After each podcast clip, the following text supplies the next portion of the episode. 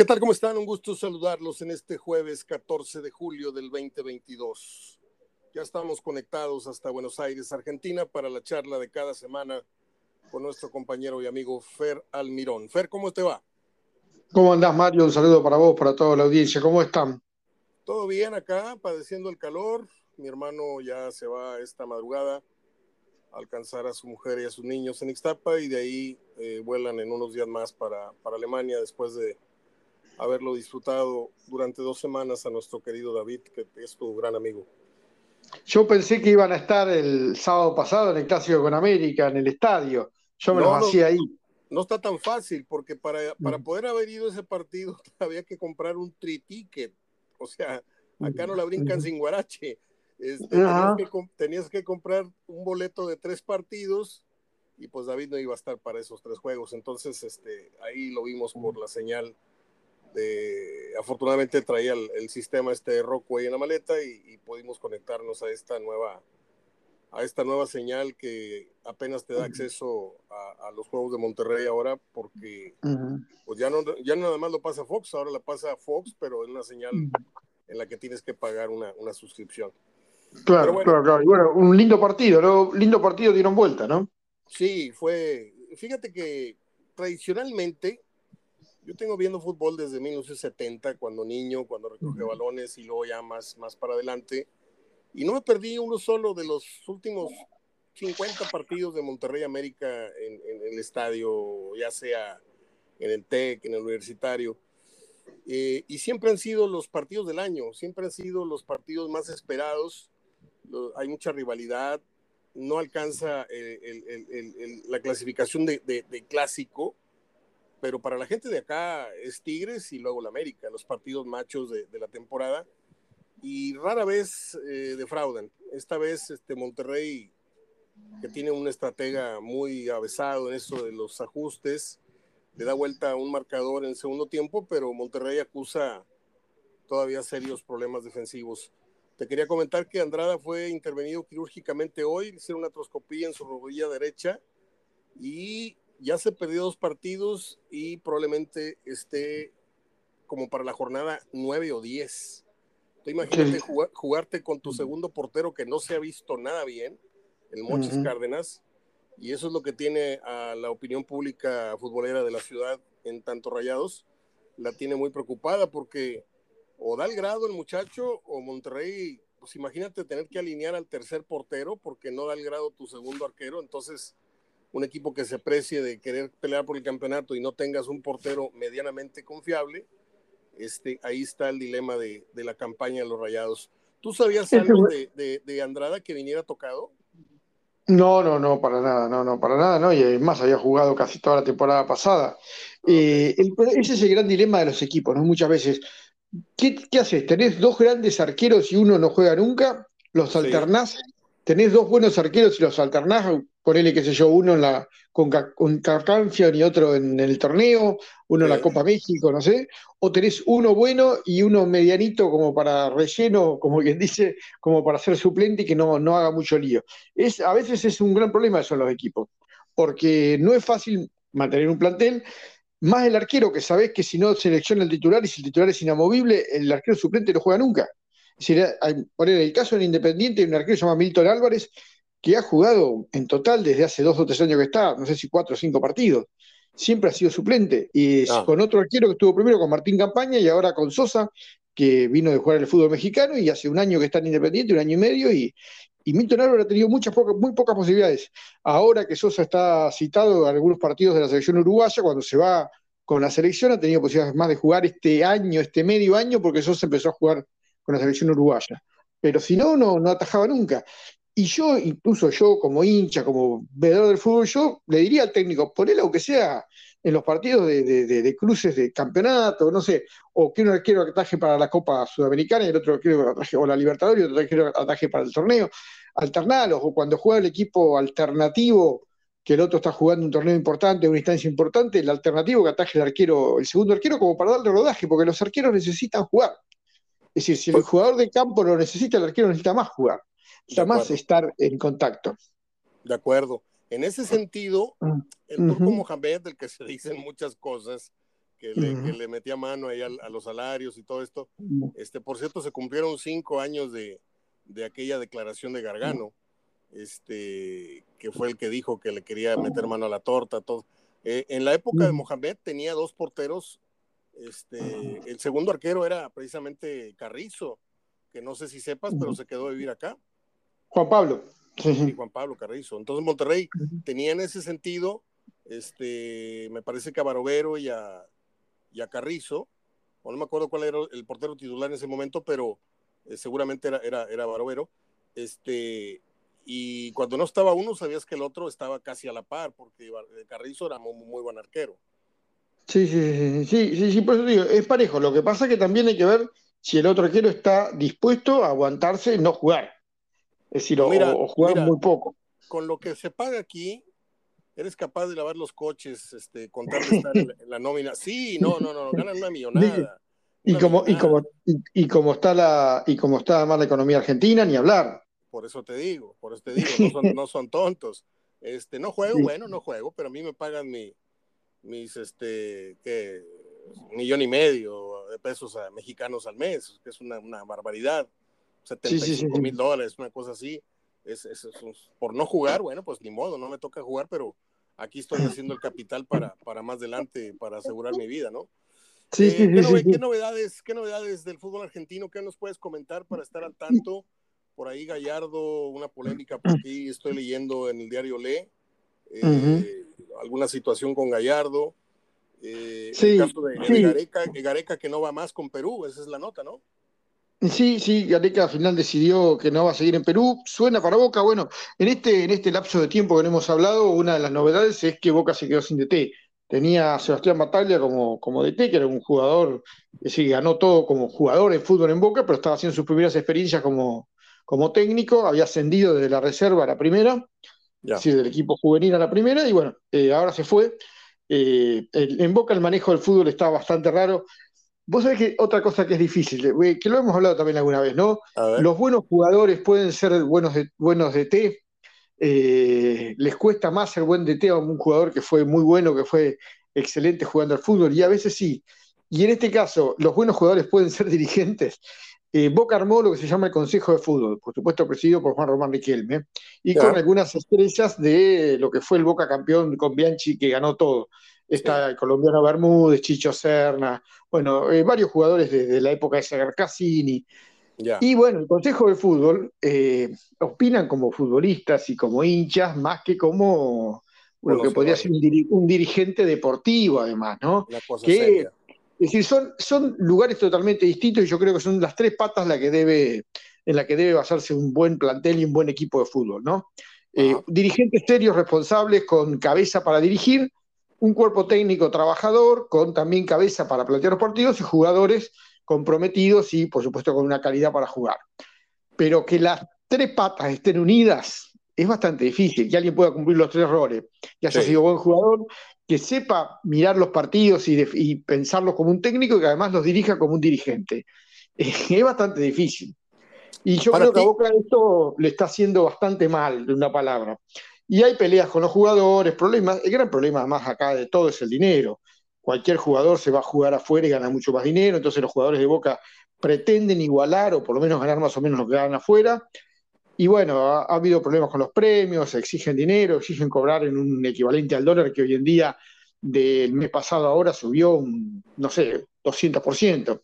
Entonces, no, un 200% no, pero subió, no, no te digo un 200, pero se fue de 180 a 280, así, más de un 50%, 60.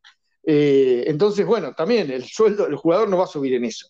Bueno, todo esto ha, generado bastante resquemor y en el caso de River también no le está yendo bien en los resultados y además River tiene que vender. Tuvo que vender a Julián Álvarez, que era su estrella, el, jugador que, el mejor jugador que ha salido en los últimos por lo menos dos o tres años en Argentina, y se va al Manchester City por una millonada de euros, por 18 millones de euros, pero se va y River es un hueco imposible de llenar.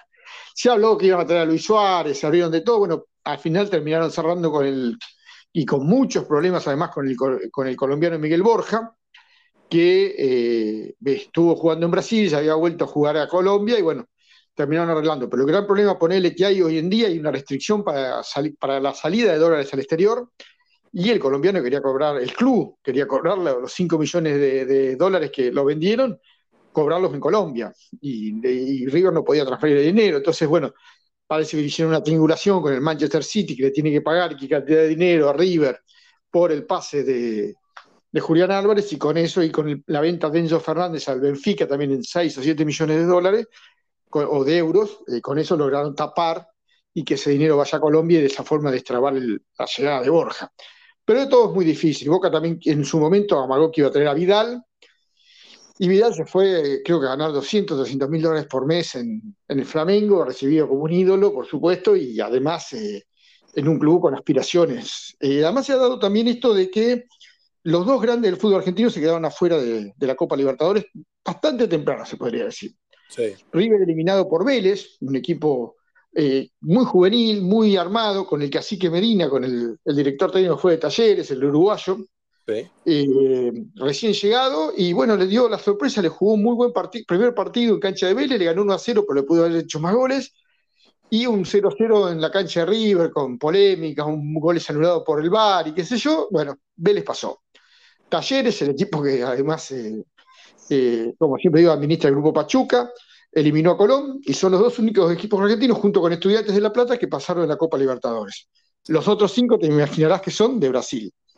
Así que pasó, bueno, Corinthians con Flamengo se eliminan por un lado, Vélez con Talleres de Córdoba se eliminan también los dos argentinos, Mineiro va contra Palmeiras y Atlético Paranaense va con Estudiantes de La Plata. Esos son los Cinco brasileños y tres argentinos. ¿Cómo ve el fútbol argentino en, sí la opinión pública, prensa, afición, que una empresa mexicana vaya y, administre un equipo argentino? Y eh, por un lado, yo creo que le hizo bien. A Talleres de Córdoba le hizo bárbaro. Es decir, es la primera vez en su vida que llega a una instancia definitoria de Copa Libertadores. Es decir, Talleres había, eh, creo que no sé si llegó a ser finalista de la Sudamericana, pero es la primera vez que llega o no de la Conmebol, era o el Mercosur, como se llamaba en su momento, es la primera vez que llega a una instancia así de Copa Libertadores, es decir, está entre los ocho mejores equipos del continente. Mal no le fue, no podemos decir nada, pero siempre se sospecha que hay lavado de dinero, que el dinero no es, no es limpio, bueno, sí, sí, sí, todos los, si, si vos te pones a rascar fino, como quien dice, ningún dinero que aportan los clubes es limpio. Es decir, ahí metido, está metida la política atrás, está, hay un montón de, eh, es decir, todos los equipos tienen, tienen eh, algún aporte extra de algún lado que no sabemos bien cómo llega. Eh, si vamos por ahí, viste, no sé si, pero bueno, también un poco de xenofobia, ¿no? Es decir, la otra vez estuve averiguando y encontré el mail ese donde hablaban del, del fútbol mexicano y se peleaba. Es un periodista muy, muy polémico, eh, el que siempre se pelea con los mexicanos, que dice del sábado del 8, que no saben nada, que no van al mundial. Pero es un, es un caso muy aislado y, y, más lo hace por polémica, incluso se pelea con todos los de acá también. Eh, defiende mucho por ahí a, equipo. A, River lo defiende bastante, a Vélez, ¿viste? Eh, está metido medio en las internas de los, de los clubes, ¿viste? Entonces. Es un, es un, periodista que la verdad que no hay que darle mucha entidad a lo que dice porque es, es el, el famoso vende humo como quien dice. Ah, bueno, la otra novedad importante también, y para el fútbol argentino creo que es importante, o que sea un jugador grande, la llegada de Diego Godín a Vélez. Vélez lo incorporó a Godín ya en el segundo partido contra River, entró unos minutos nada más, pero es un jugador de experiencia, un jugador de nombre internacional que para el fútbol argentino todavía, todavía sirve, ¿no? Pero vendió, Argentina vendió más de lo que trajo, por supuesto, en este momento y con esta crisis económica, todos los clubes necesitan vender a algún jugador, por lo menos uno como para, para eh, poder mantener la, para poder mantener el estatus. Así que, bueno, la definición de la Copa Libertadores, imagínate, cinco brasileños, tres argentinos, de los cuales los tres argentinos creo que, que más chance por ahí tiene. Bueno, va a haber uno en semifinales seguro, que es Vélez o Talleres. Estudiantes, yo le veo chances también, viene por la otra zona. Eh, le veo chances también de pasar. Está bien parado el equipo, eh, uso presidente Juan Sebastián Verón, eh, pero que además está bien manejado económicamente y, bien plantado, un equipo, se podría decir más eh, el sexto, séptimo equipo de Argentina, en, cantidad de títulos, un equipo muy ganador, muy copero. Así que, ¿quién te dice que por ahí da sorpresa? Creo que llega con el rival por ese lado, creo que es Flamengo, que llegaría. Eh, creo, creo que viene, se elimina con el ganador de Flamengo Corinthians va a estar difícil que llegue a la final estudiante, pero bueno, si lo pasa Paranaense y queda como semifinalista sería una. Y Vélez, por el otro lado, yo creo que es el que lleva más la de perder, porque tiene que jugar contra el ganador de Palmeiras y Mineiro, que creo que es muy difícil que les pueda ganar ninguno de los dos. Yo creo que va a pasar Palmeiras, además que viene derecho siempre y, va por el, el, tricampeonato de la Copa Libertadores, me parece que, que, va, que va otra vez a pasar, ¿viste? No sé. Eh, los veo muy bien plantados los brasileños, son cinco equipos, de los cinco yo creo que si no hay final brasilera, te digo que le pasa raspando. Se cumplieron ocho años hace unos días de la derrota de Argentina con Alemania en, Brasil. Sí, eh, muchos recuerdos. Eh, sí, hubo acá, eh, se, habló mucho otra vez, algunas anécdotas de Messi, de cómo se jugaban. Recuerdo para Sabela, un técnico que quizás no está, como dice, tanto en el imaginario público futbolero, pero qué bien que, le hizo muy bien a la Argentina. ¿Vos sabés que Argentina venía con, con, bueno, con, un, eh, con una vorágine de técnicos después de, Maradona en el 2010, y bueno, y que, que si volvía, que estuvo Bausa, y, llegó, y llegó Sabela muy en silencio, un técnico que había sido campeón con estudiantes, campeón de los Libertadores con estudiantes de La Plata, y que además es un técnico muy trabajador, que estuvo mucho tiempo también trabajando con el Tolo Gallego. Sabela trabajó mucho tiempo con el Tolo Gallego en el, como cuerpo técnico y creo que aprendió mucho también del Tolo eh, un técnico que a mí siempre, bueno, para Independiente le dio muchas alegrías, pero además un técnico ganador, de esos tipos ganadores. Sí. Y algún, en algún momento vamos a charlar sobre la historia del Tolo y, y, la forma de dirigir. Un típico muy básico, no sabía mucho hablar, eh, no sabe, mejor dicho. No es un técnico, no, es un, no es un baldano, pero muy vivo para pararse en la cancha, de estilo Mohamed. Muy, vivo para, muy vivo para parar equipos en la cancha para elegir jugadores para parar, porque también eso, en eso tenés que ser vivo, elegir los jugadores que vos querés que, que jueguen para vos, como quien dice, y que por supuesto no es una selección, es decir, es un equipo de fútbol, de vos tenés que elegir a los que tenés y a algunos que te pueden traer. Dos cosas. Dos cosas. El Tolo estuvo acá en México. Llegó y en su primer torneo hizo campeón a Toluca. Luego Tigres se lo trajo para acá. Le fue muy mal. Pero tú sabes cuál fue la declaración que corrió al tolo, al tolo gallego de la ciudad. Dijo, acá los futbolistas hay que enseñarles hasta ir al baño. Y, eso, cayó muy mal, este, porque casi casi les dice, yo les tengo que enseñar cómo, cómo no mearse los tenis. Entonces, este, fue muy simpático.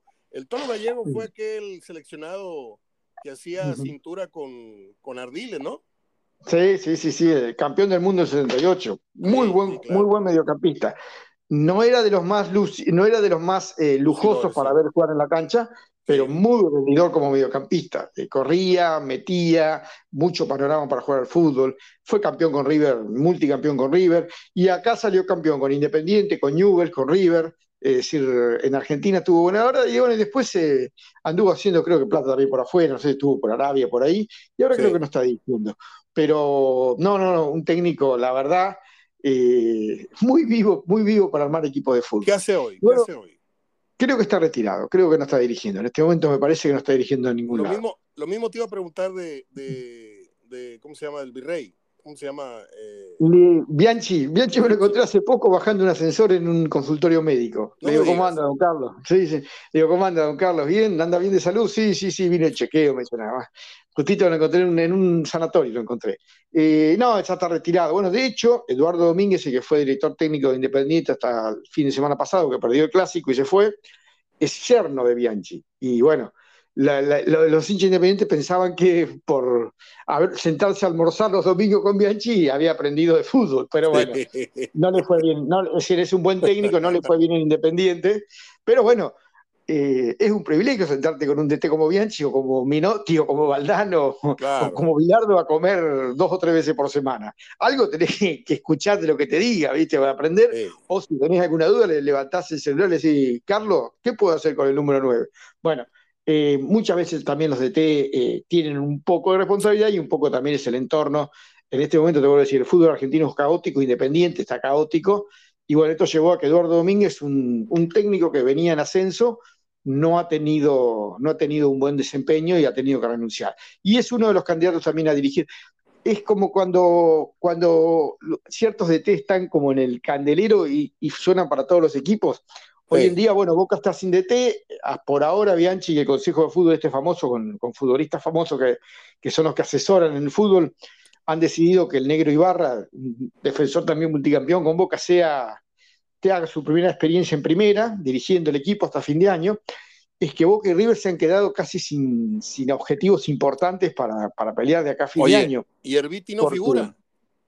No, Herbiti, vos sabés que en algún momento pensaron en, llamarlo, bueno, o se nombró como posibilidad para venir independiente, pero creo que no, que no va, no va a ir eh, también. Eh, no, no, para Boca me parece que todavía no, no le da, tiene que decir un poco más. Boca empezó hablando de Gareca, se empezó hablando de Gareca para atrás. Después se pensó en Heinze también. Heinze está en este momento en Europa, también mirando fútbol y aprendiendo, eh, o de vacaciones, pero anda por allá por Europa. Se pensó los técnicos de moda del fútbol argentino, como BKCS, como, como Domínguez, que te recién te nombraba, con posibilidades. Eh, Gago mismo, que bueno, que anda haciendo una buena campaña con Racing, pero eh, todavía Boca lo decidió y algunos dicen que va a terminar seduciendo a Gareca, aunque Gareca tiene un problema. Gareca era jugador, nació en Boca, es un jugador que, debutó en la primera división en Boca. Pero después, eh, al, año, junto con Ruggeri, van a una huelga contra los ¿Cómo? Se va a River, ¿no? Se va a River. Al año se van Gareca y Ruggeri se venden y se pasan a River, pero directamente y además por peleas económicas con el club. No es que se van arriba porque el club no los quiere más y los. No, no, no. Eran los jugadores de primera, eh, tipo cabecilla de una, de una movida económica de mejores sueldos y se van arriba. Nunca se lo perdonaron hincha boca eso Gareca.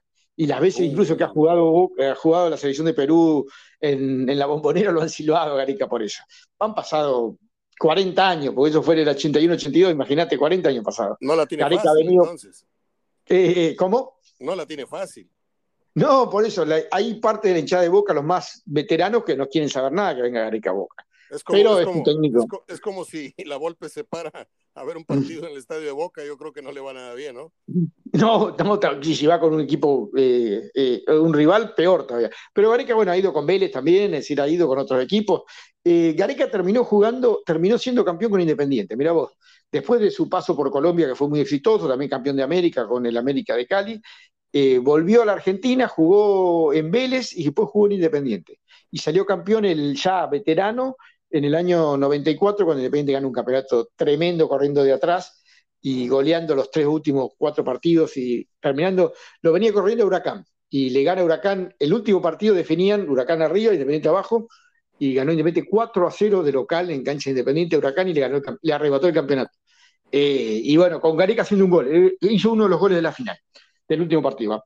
Así que imagínate, es Independiente es un buen recuerdo y por supuesto le encantaría al, hincha Independiente que vuelva, pero creo que hoy económicamente Gareca está fuera de todo. Algunos hasta piensan que puede venir Bielsa a Boca, pero yo no creo que Bielsa quiera venir a Argentina a dirigir y menos a Boca. Pero bueno, algunos hasta aventuran eso, ¿viste? En un, en un futuro o el año que viene que, que los seduzcan y que pueda venir después del Mundial. ¿Cuánto, ¿Cuánto hace que Bielsa no gana algo? No, no sé si, como técnico, no sé si ganó con Newell nomás, me parece, pero. Por eso te digo. Sí, sí, sí, pero bueno, tampoco no ha dirigido, salvo, bueno, eh, en su momento y, en su paso, pero fíjate que estuvo en el Leeds, es decir, en Inglaterra no estuvo en el Manchester, ¿no? Sí, sí, es decir, le, da, le agarró eh, el Atlético de Bilbao, que ha ganado uno o dos torneos en su vida. es decir, no, no, es no, no la tiene fácil. No es un técnico que eh, ha tenido la chance de dirigir equipos grandes. Yo, le tengo, un gran respeto a Bielsa porque platiqué con él cuando estaba en Atlas, me invitó a su estudio, tiene, tenía 500 cassettes y todo, pero yo siento que vive más del verso que de las realidades, o sea, es un técnico que, que, manda mucho a la disciplina, manda mucho al, al, a la honestidad del jugador, al espíritu del juego, y luego ves a sus equipos y, por lo general no le va mal, no le va bien, pero yo creo que no le han dado buenos proyectos, como dices tú. Sí, no, no, no ha tenido por ahí un equipo de, primer nivel para ahí acá en la Argentina no dirigió a ninguno de los grandes, solamente a Newell's. ¿Y sabías, tú, sabías tú que la selección mexicana siempre ha estado tras él y le ha dicho que no? ¿Por qué? Porque reprueba la filosofía y la conducta del jugador mexicano. Esa es una vergüenza para nosotros. Sí, no, la verdad. La verdad dice, no, el jugador mexicano no tiene compromiso, no tiene disciplina, no, no, no, no, no, porque ya estuvo acá estuvo en América, estuvo en Atlas, y, ya sabe de que ya sabe de aguacates, como decimos acá. Y, siempre, quiso México a, Bielsa, a un formador, este, pusieron a la Volpe, que tenía un perfil parecido, disciplina, eh, que trabaja con chavos, todo, pero la Volpe lo traicionó su carácter y, se peleó con la prensa, se peleó con dos o tres, se peleó con Cuauhtémoc, y todo lo bueno que, que la Volpe pudo haber aportado y aportó, porque disparó a muchos jugadores a Europa luego del Mundial, este, nada de eso vale porque todos se quedan con el Volpe gruñón, el mal encarado, no puedes entrar a ver un entrenamiento de la Volpe porque, óyeme cabrón, tú muévete para acá, pendejo, no sé qué, uy, los trata re mal, cuando la verdad los entrenadores suelen dirigirse en muchos de los casos hacia los jugadores, por eso muchos cierran las puertas, ¿no? Sí, sí, sí, para que no vean, y además también para decir, es una forma de, como que dice, de, incentivar a que el jugador, no sé, el tocarle el orgullo, el amor propio, ¿no? Qué sé yo. Es decir, bueno, cuando tuvo Gense, ¿dónde era que últimamente había estado Gense? Creo que fue en Brasil. También decía que los maltrataba a los jugadores y que, bueno, por eso duró poco en el cargo, porque no, no tuvo resultado, pero además era un técnico muy exigente. Oye, Heinze, yo recuerdo que era un defensa, pero un picapiedra, era bueno para tirar patadas ese hombre. Durísimo, durísimo, era chocar contra un muro. Bueno, pero jugó mucho tiempo en el Real Madrid. Yo lo sé, yo lo sé. lo mismo que Ruggeri. No, y lo mismo que Pepe, ¿verdad? Eso, que juegue en el Real Madrid no quiere decir que seas una finura. Pepe era un cavernícola y también tiró las patadas más criminales que yo vi en los últimos 20 años, se las vi a Pepe. Un día le puso los tachones en la cabeza a Messi. Y lo que pasa que también jugar en Real Madrid, como acá muchas veces jugar en River, que te lleva a que tenés un poco de licencia para matar, como quien dice, licencia ah, para pegarle a todo el mundo. Buena, qué buena esa, tenía licencia, licencia para matar. Oye, como 007, ¿viste? Oye, ahorita que decías eso de que él creía que por sentarse a, comer o a, cenar con Bialchi este, iba, iba a aprender. Esta la he contado varias veces y le caigo muy mal a la gente, pero lo tengo que decir porque hay gente nueva que va de paso o que nos está encontrando en Spotify. Eh, yo tuve más de 10 ocasiones con la Volpe, desayunando, tomando café, cenando. Cuando venía a jugar de visitante, me atendía. A veces no me podía yo sentar con él a la mesa, a veces me sentaba así a desayunar con él.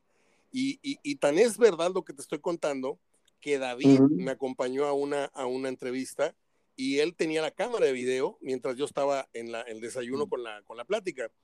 Y, Y, te conté que David en su más fresco humor le dice, y yo se me quería caer la cabeza de, vergüenza, dice, yo apagó la grabadora y dijo, señor La Volpe, yo le quiero preguntar algo, mire, yo juego en el fútbol llanero y yo quisiera saber, oye, La Volpe muy amable acomodó los aleros, las servilletas y le hizo el diagrama ahí, incluso tengo la hoja de su puño y letra, en donde le hizo unos garabatos y, de esto ya datan muchos, muchos años, ahí la conservo como un, muy grato recuerdo, pero, pero muy amable la Volpe a la hora de, hablar de fútbol, se transforma, es un hombre muy apasionado, como todos los entrenadores, ¿eh?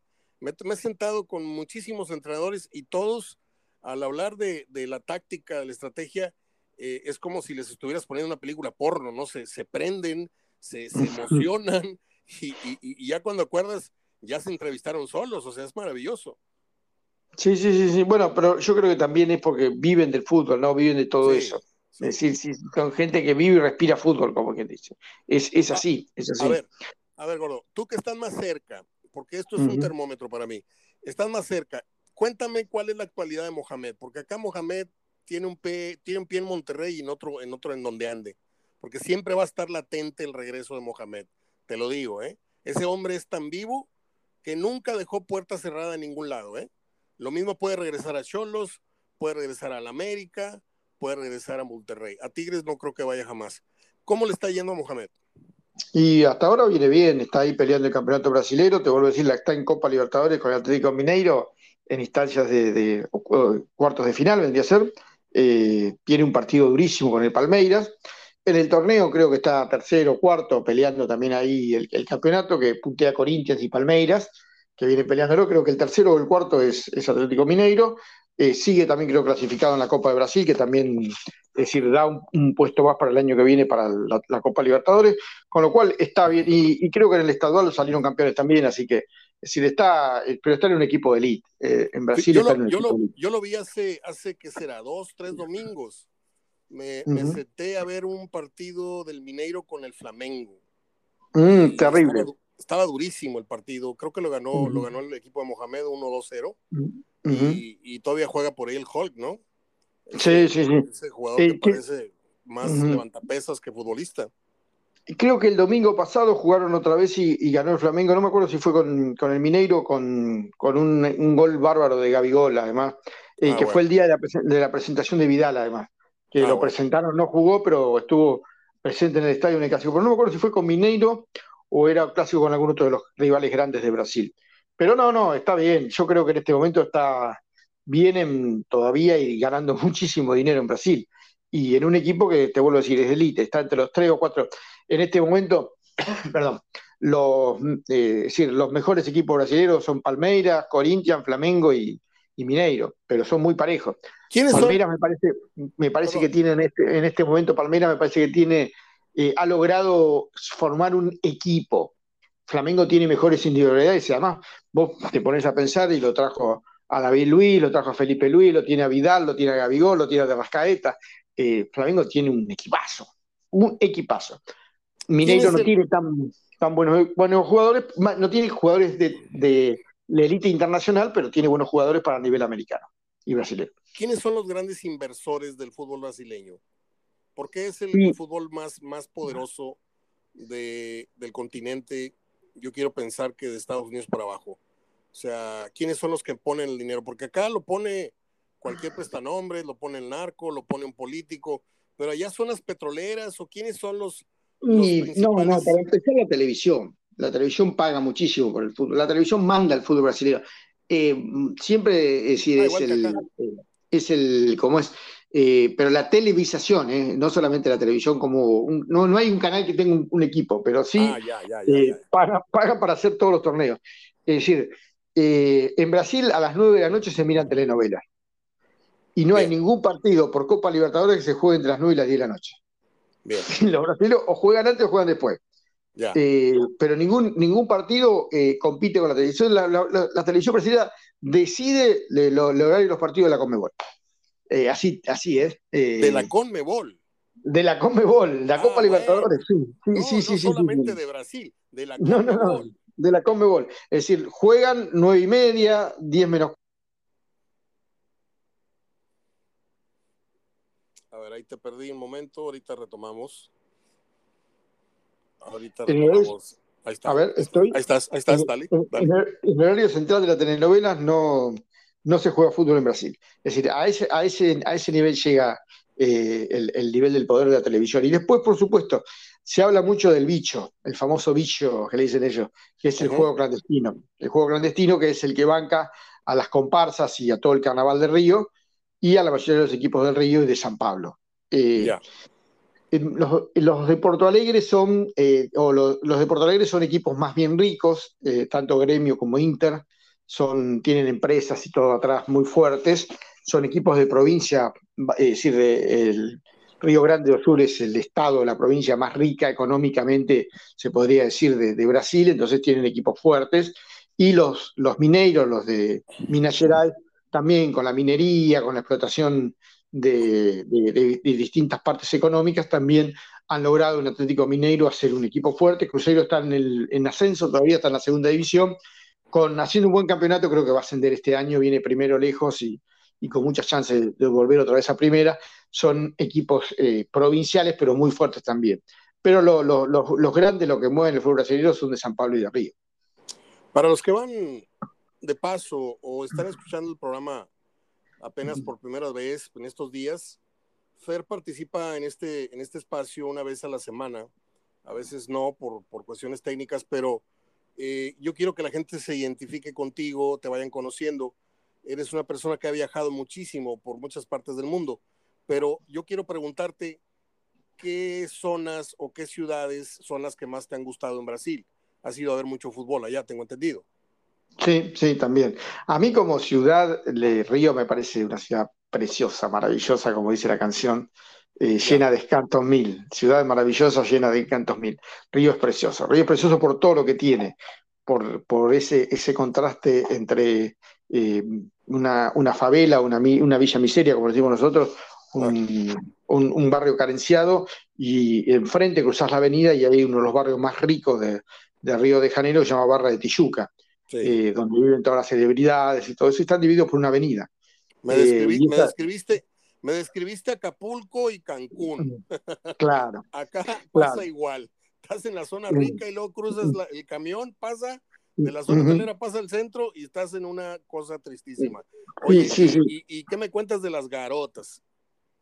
preciosas además, y todas bronceadas, y Río tiene marto, y tiene casi playa todo el año, y, la gente como en Río vive, es decir, es algo, el ritmo, Río, bueno, e, es, eso, ¿no? Las playas, el, pan de azúcar, el, cerro, el Cristo Redentor, el fútbol, el carnaval, tiene, tiene todo, tiene todo para ser lindo, tiene todo para divertir, es una ciudad, es decir, yo para mí, eh, hay dos ciudades que para mí son el, el, Disney de, los adultos, una es Río y la otra Amsterdam. Son lugares donde uno eh, va a Disney, pero cuando ya es grande, cuando ya no tiene idea para ir a Disney. Oye, David y yo, a David yo le, no le presenté a Lelutiers hace muchísimos años, yo le, yo le di a conocer. Y David y yo estamos enamorados de la canción esa que le hizo Lelutiers a, a Brasil, ¿no? la voz nostra. La voz nostra. Las caderas bamboleanchis. La, la, recordamos mucho esa canción. Eh, Qué bárbaro. ¿Cuáles son las, zonas más peligrosas en las que has andado en Brasil? No, no, eh, eh, no he entrado en favelas, en, favelas completas, pero sí he, andado merodeando, he ido, bueno, en el Pelourinho, en Salvador también es una ciudad que a mí me encanta. Salvador tiene un encanto bárbaro. Yo soy fan de un escritor que se llama Jorge Amado, que para mí, si yo, si, si, algún día vuelvo a nacer, me gustaría escribir como Jorge Amado. Ah, eh, esa sensibilidad que tenía, esa forma de contar historias. Eh, puedo estar horas hablando de Jorge Amado. Lo, porque para voy a buscar, lo voy a buscar. ¿Nunca has leído nada de Jorge Amado? No, no, no, tenés, que empezar, tenés que empezar. Eh, tenés que empezar por. Para empezar, Doña Flor y sus maridos, que para mí es, es lo mejor. Ah, no sé si has visto alguna vez, no sé si has visto alguna vez la película, pero eh, famosa película además de, brasilera de los años 70, 80, con una banda de sonido y una historia barra. Doña Flor y sus dos maridos es eh, un poco la síntesis de lo que verdaderamente es el amor, ¿no? Doña Flor, la cuento rápido, era una cocinera casada con un taur, un tipo que le gustaba el juego, mujeriego, juerguero, como dicen ustedes, eh, pero que ella lo amaba profundamente y además tenían una química sexual muy grande, un gran amor, y un día él se muere en el carnaval. Y bueno, ella se queda viuda, se trata de recomponer su vida y se casa con el doctor Teodoro Madureira, que era un farmacéutico del barrio, nada que ver, tipo serio, que tocaba el trombón con sus amigos los sábados para la tarde, qué sé yo. Pero ella en un momento, y en esto también es el juego de Jorge Amado, eh, invoca a. Ahí está muy presente también el candomblé y todo el arte de la magia, ¿viste? La magia negra y todas esas cosas. Invoca a su Badiño, a su amor de toda la vida que había muerto, y Badiño baja a la tierra y se queda con ella. Entonces ella vive con los dos. Por supuesto que eh, el fantasma, el, marido no ve al fantasma que es Badiño, pero vive con los dos y es feliz. Esa es la historia. ¿Y, cuál es mejor? ¿La película o el libro? Y no, no, el libro, el libro, la historia como la cuenta el libro. Después la, película a mí me encantó, la vi diez, veces por lo menos y me encanta porque además Sonia Braga, que en ese momento era eh, un ícono sexual en toda América Latina. Yo soy de Sonia eh, Braga para acá. Eh, por eso, y ahora está Alice, que es la, sobrina de ella, Alice Braga, una actriz que ha hecho varias, incluso hizo esta de, de cómo es la Reina del Sur, la versión americana, es la sobrina de Sonia Braga, Alice Braga. Pero hermosa, Soña Braga preciosa, con esos rulos, morena, viste, rulada. Eh, pero la historia, el, amor, es eso un poco, ¿no? Uno eh, encontrar, es decir, es como que ella encuentra el amor en las dos cosas, es como que las dos cosas, los dos maridos se juntan en uno, vendría a ser, ¿no? Es, eso es el amor, en realidad, un poco la fantasía y un poco la realidad. Pero está tan bien contada la historia, tan bien relatada en ese, en ese, libro, y además también retratado que el día que yo llegué a a Salvador y vi esos lugares por donde andaba Doña Flor y el doctor Teodoro Madureira, donde Padiño iba al carnaval, no, paraba de llorar, no paraba de llorar porque me acordaba de todo. Claro. Y después, bueno, tiene otras historias hermosas como Gabriela, Claudio y Canela, que también es muy linda historia. eh, también una historia de amor, pero después tiene, no sé, la guerra de, los mundos, que no me acuerdo cómo se llama, que es muy buena, eh, Los viejos marineros sobre el mar. La guerra de los mundos es como la de Orson Welles, ¿no? no, no me acuerdo si la Guerra de los Mundos, no, no, me acuerdo bien el nombre, pero es, es algo así, es una, es una rebelión de, eh, en Brasil, una, una, rebelión histórica, de, vendría a ser de una rebelión popular contra los hacendados. Eh, bueno, porque eh, eh, Jorge Amado fue un revolucionario, siempre, bueno, sí, afiliado al Partido Comunista, ¿no? Un tipo con, ideas muy progresistas, además para el Brasil de esa época, tipo escribió en el 30, 40, 50, pero ha hecho, bueno, de los viejos marineros, hay una, muy buena que se llama, un libro corto, breve, que es muy bueno, se llama La muerte y muerte de Quincas Berros de Agua. Quincas Berros de Agua era un, también un señor fiestero, juerguero, que una noche muere y eh, muere en un cabaret. Entonces, eh, cuando lo van a velar, la familia, eh, por supuesto, no quiere saber nada, lo oculta, medio lo tiene escondido en una pieza, velándolo, y vienen los amigos y dicen, pero vos no podés irte así, sin, una fiesta, y le empiezan a dar de beber. Y en un momento, al muerto, y en un momento Quincas Berro se despierta, como quien dice, y sale con ellos de fiesta. Pero en realidad también juega mucho con la ficción, porque no sabemos si el tipo se despierta o lo levantan entre los amigos y se lo llevan de juerga y se lo llevan al cabaret y baila, pero no sabemos si baila bien o si son los amigos que lo, agarran para que baile. Y al último lo suben al mar, porque él amaba el mar, y él en un momento se tira al agua porque quiere morir ahí, no quiere morir enterrado por los familiares. Que en realidad lo que le pasó se le puede haber caído a los amigos cuando estaban arriba del barco todo borracho. la historia no termina, de, definir, pero es tan lindo ese realismo mágico que el tipo muestra en eso, que vos te quedás pensando, ¿quién Caberro de Agua en realidad no quería morirse. Y como cualquiera de, una persona, si quiere tener una muerte feliz, no una muerte triste, odiado por la familia, quiere morir con sus amigos de juerga. y es así como, como la segunda muerte también tiene que, quiere ser así. Tiene una, poesía, Amado, en, lo que escribe, que es, es terrible, es terrible. A mí me gusta mucho explorar, digo, ah, consumo el mercado mexicano, me gusta el cine mexicano, es malo, pero hay una que otra película que rescatamos de las últimas 50, se hace una buena, se están haciendo muchas comedias para chavos, pero de pronto sale una buena comedia, ¿no? Una buena película, quiero decir. Entonces yo volteo al, al, al fútbol, al cine chileno y me encuentro La vida de los peces, me encantó esa película. Sí, eh, sí, bárbara, bárbara. Es el encuentro que todos queremos tener con una ex, ¿no? Después de muchos años, encontrarte ahí en una fiesta con una ex y hablar de temas pasados. Eh, y luego volteé al, al fútbol, al, al, cine brasileño y te topas con Ciudad de Dios, que es una barbaridad de película. Y se me olvida en este momento, Fer, el nombre de la otra que es un escuadrón de policía brasileño, que es muy famosa la película. Sí, para, eh, como es eh, algo de Brasil, pero para ahí no me voy a poner el nombre ahora.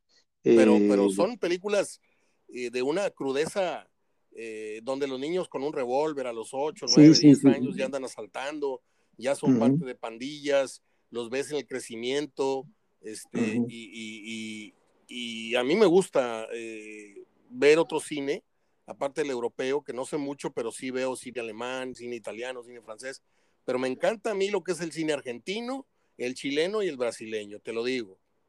Sí, sí, sí, sí, sí, no, el cine brasileño tiene cosas hermosas. Por eso digo, esta de Doña Flor, Gabriel, Claudio Canela, bueno, eh, hay una muy bonita también, y también la película está muy buena, que se llama Tieta de Agreste. Tieta de Agreste eh, es otra, otra historia muy bonita de la tía, la tía Tieta que vuelve al pueblo eh, y le regala, le paga la luz eh, para que le pongan la luz al pueblo, le regala una central eh, eléctrica para que, que en realidad la tía Tieta lo que tenía era un burdel en San Pablo y con eso había hecho dinero, y todos la, todos la veneraban a la tía Tieta como la gran benefactora del pueblo, hasta que se entera de dónde trajo la plata y pasa a ser vilipendiada, ¿no? Vilipendiada.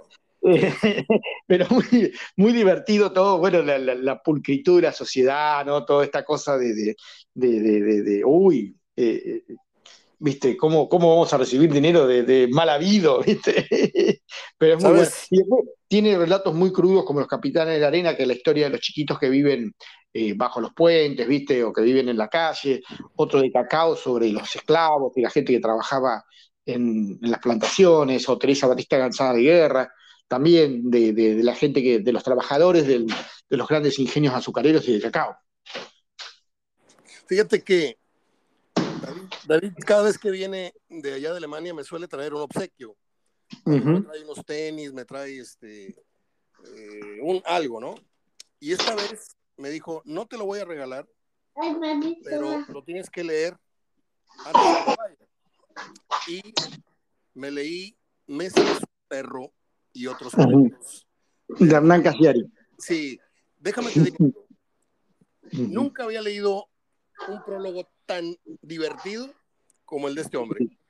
Sí, sí, sí, sí, sí. Sí, lo he leído. escribe su papá y, y, la cosa más anti, anti pro escritor que, que pueda uno ponerse ahí, porque vienen hablando cualquier cosa de su hijo y del nieto y todo, como diciendo, no, tú no tienes futuro, no, que no te dediques a eso, ¿no?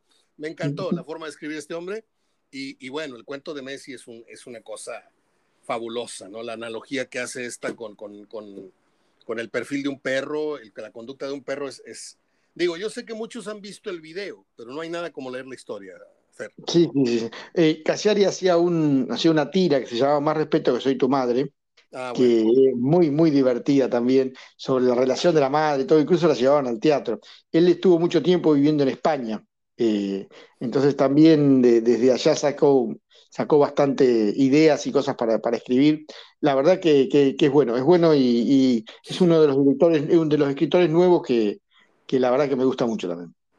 Y también la historia de, del gol de Maradona, estas, todos estos detalles que da, porque de pronto, de pronto pasa de, de, la conducción de Maradona, de estarse llevando a los ingleses, pasa mm.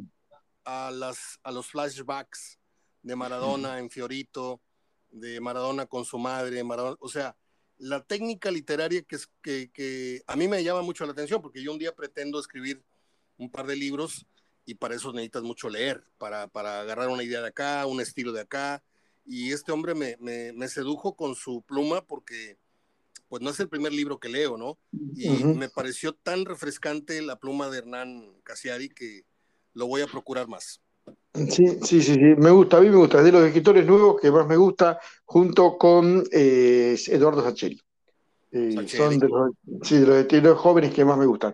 También me gusta Martín Caparrós, es otro estilo, otra forma de hablar historias, pero también es un, es un, tipo que a mí me atrae mucho leerlo.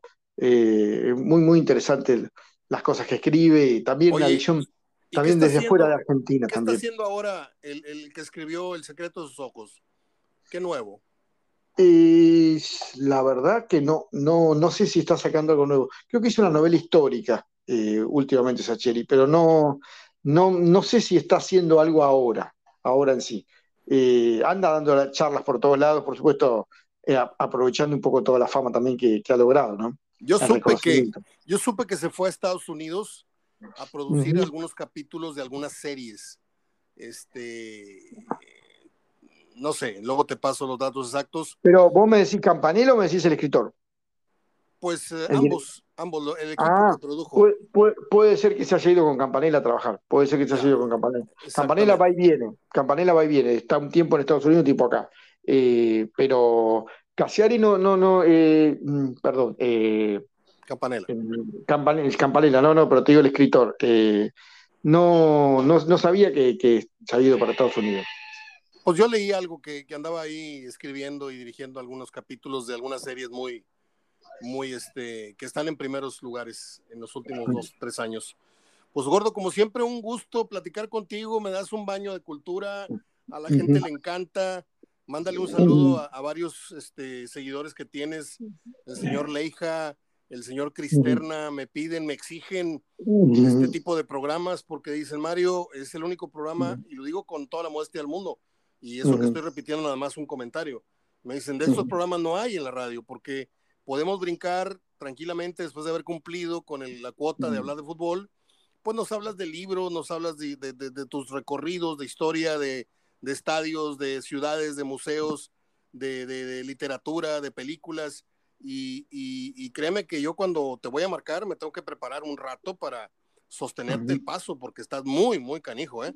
Eh, no, no es para tanto. Bueno, un saludo para todos los que nos piden y, y para toda la gente. Ojalá, yo lo que quiero es sentarme un día en una mesa de un bar a charlar con ellos y, y- y tratar de encontrarme con los amigos de Monterrey. Ese es el sueño que, que quiero cumplir en algún momento, estar por allá, Ojalá, andar por allá. ojalá, ojalá y, Anda. y mira, yo te digo una cosa, yo no me voy a morir sin Ujú. darte un abrazo en, en- en Buenos Aires, porque tengo También, eh, también. varias, tengo varios asuntos que, que Ujú. cumplir en Buenos Aires y tengo que ir a. Río Gallegos y tengo que ir a, a varios lugares en donde tengo ahí un cariñito por ahí, algunas cosas pendientes, este, pero sería muy bueno que un día coincidieras con David y, con, y, y que, y conmigo acá, eh, cuadrar el, el viaje. Y no me quiero imaginar las milongas acá, hablando de fútbol, hablando de La- música, hasta, hasta- o hasta cualquier hora. hasta, hasta cualquier hora oyendo a Sabina, no sé. Vos sabés que de la última vez que te había mandado, eh, el chico este que se fue de Independiente, David Sayago, debutó con, va, el segundo Sí, con partido que gol, jugó con gol. con gol. Dos Sí. goles hizo. Bueno, Eh, sí.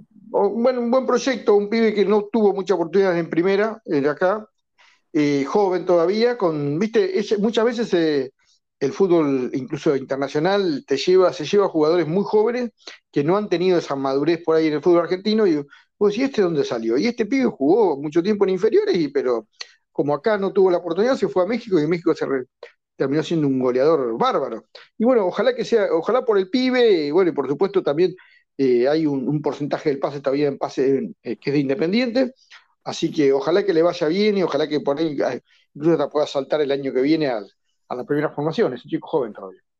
Ah, bueno, Fer, te mando un abrazo Bueno, y si Dios quiere, ahí preparamos otra charla. Digo, la gente, no lo, la gente no lo sabe, pero tú y yo no hablamos entre semana. Esta charla, No, no, salió- no. Esta charla sale hacia el vapor.